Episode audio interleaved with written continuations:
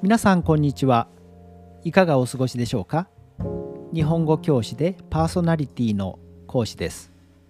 この番組では言葉に関するさまざまな雑学トリビアを話していきたいと思います。第32回目の今回は「おめでとうは愛の言葉」という雑学をお送りします。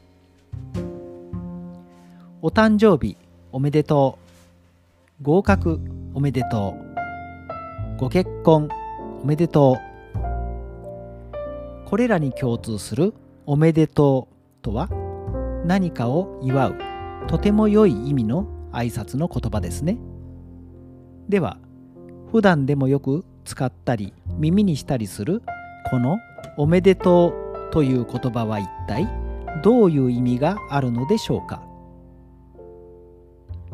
それはもともと古語のめでたしという言葉が元になっているようです。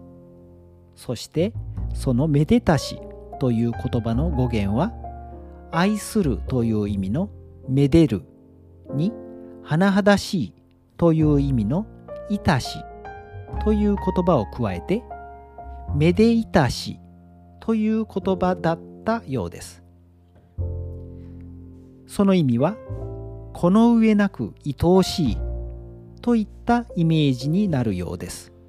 つまりもともとおめでとうという言葉は相手に対しての最大限の愛情表現だったと言えるのではないでしょうか。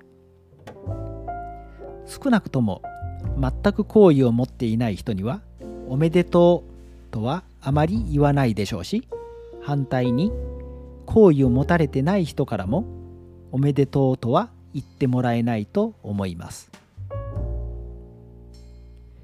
いかがでしたか？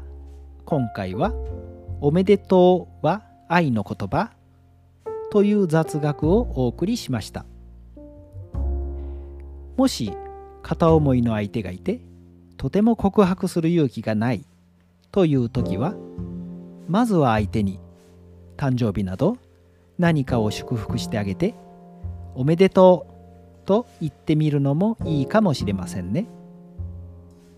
それではまた次回も日本語に関する雑学でお耳にかかりましょう。ごきげんよう。さようなら。